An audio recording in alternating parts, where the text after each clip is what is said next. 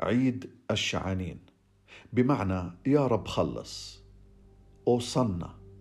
عيد الشعانين أحبائي هو واحد من خمس أعياد بنحتفل فيها. أول عيد هو عيد الميلاد عيد ميلاد يسوع المسيح. وبعديها لما بندخل في زمن القيامة بكون في عنا عيد الشعانين وبعديها بيجي الجمعة العظيمة. وبعديها عيد القيامة. وبعد هيك يوم الخمسين أو عيد تأسيس الكنيسة. لكن أحبائي صراحة عيد الشعانين هو من الأعياد اللي شوي مش مفهومة عند المسيحيين. وهذا مش غريب حتى التلاميذ في الماضي بالصراحة ما كانوا فاهمين علما أنهم كانوا موجودين مع يسوع بنفس الحدث ما فهموا شو اللي كان عم بيصير. لكن بعد القيامة فهموا. وبنشوف هذا الكلام مكتوب بيوحنا إصحاح 12 من عدد 12 لعدد 15 خلينا نقرأ. وفي الغد سمع الجمع الكثير الذي جاء إلى العيد أن يسوع آت إلى أورشليم فأخذوا سعوف النخل وخرجوا للقائه وكانوا يصرخون أوصنا مبارك الآتي باسم الرب ملك إسرائيل ووجد يسوع جحشا فجلس عليه كما هو مكتوب لا تخافي يا ابنة صهيون هو ذا ملكك يأتي جالسا على جحش آتان. وهذه الأمور لم يفهمها تلاميذه اولا ولكن لما تمجد يسوع حينئذ تذكروا أن هذه كانت مكتوبة عنه وأنهم صنعوا هذه له. وكان الجمع الذي معه يشهد أنه دعا لعازر من القبر وأقامه من الأموات. يعني التلاميذ اللي هم مقربين مقربين كثير على يسوع ما كانوا فاهمين الأحداث اللي عم بتصير لكن فهموها واستوعبوها بعدين.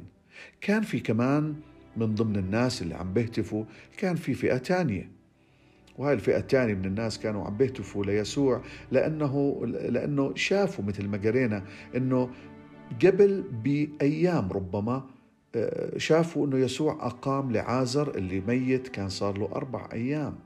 وربما بلشوا يدركوا أنه مين هذا اللي بيقدر أنه يقيم ميت أنتن صار له أربعة أيام. يعني بجوز بلشوا يفهموا أنه فعلا يسوع هو مختلف.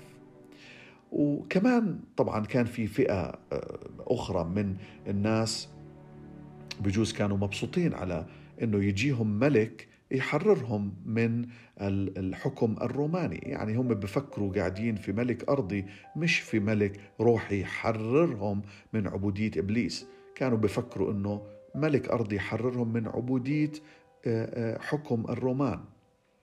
لكن بالحقيقة اللي صار كان هو مبني على عادة قديمة كانت موجودة وكتب عنها في العهد القديم. كان يكون في احتفالات للملوك المنتصرين. بجوز ما بنشوفها على كل الملوك لكن خلينا نشوف مثالين عن الملك داود مثلا وعن الملك سليمان. بنشوف في آه، صموئيل الأول وأصحاح 18 مكتوب من عدد ستة ولما كان الجيش راجعا بعدما قتل داود الفلسطي خرجت النساء لاستقبال الملك شاول بالغناء والرقص والفرح بدفوف ومثلثات. وانشدنا وهن يرقصن وقلنا قتل شاول ألوفا وداود عشرات ألوف. كان الملك هو شاول لكن اللي انتصر بالحرب هو داود. داود هو اللي غلب جوليات عدو الشعب مثل ما قرأنا. شاول كان هو الملك والجيش تبع شاول باعتبار هو اللي غلب هذا العدو. لكن بحقيقة الأمر أنه داود هو اللي غلب والاحتفال المبطن كان لداود.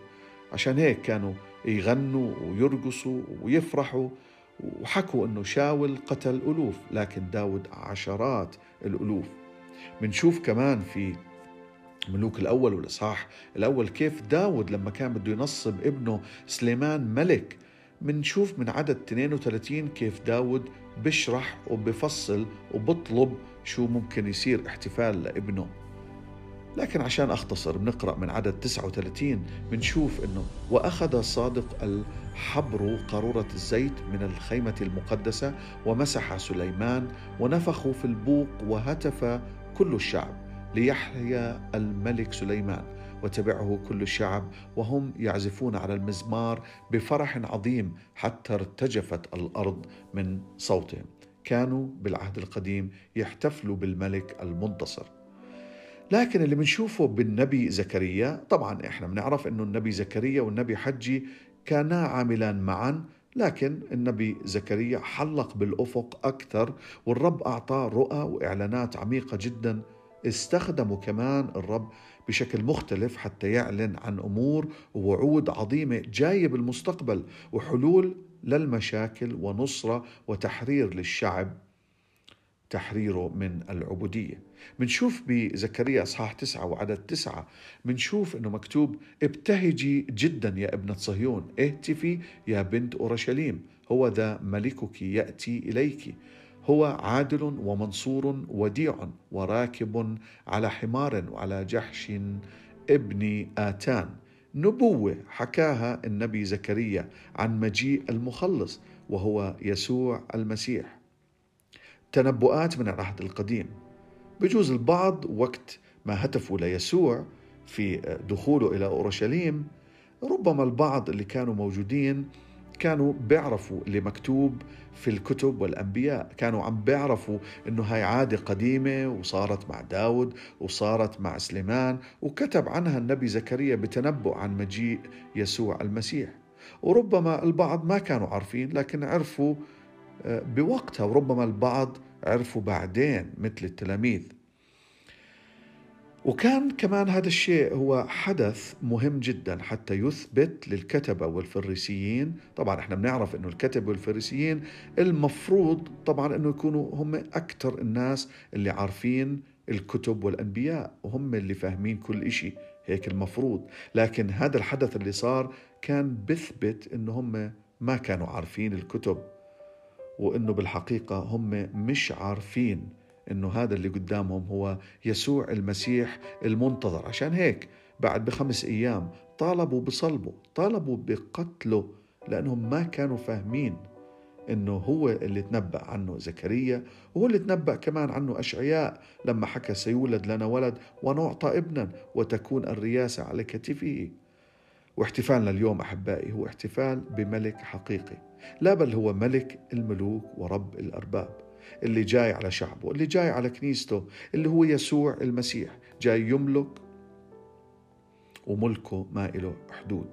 داود كان ملك لكنه مات بالنهاية سليمان كان ملك لكنه مات حتى لعازر اللي أقامه الرب من الموت رجع مات. لكن يسوع المسيح كمل العمل وقام في اليوم الثالث بقوته الذاتية.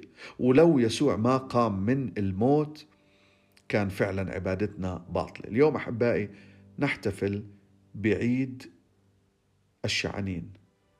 نحتفل بيسوع ودخوله على حياتنا وعلى كنيستنا وتحريره إلنا من عبودية إبليس.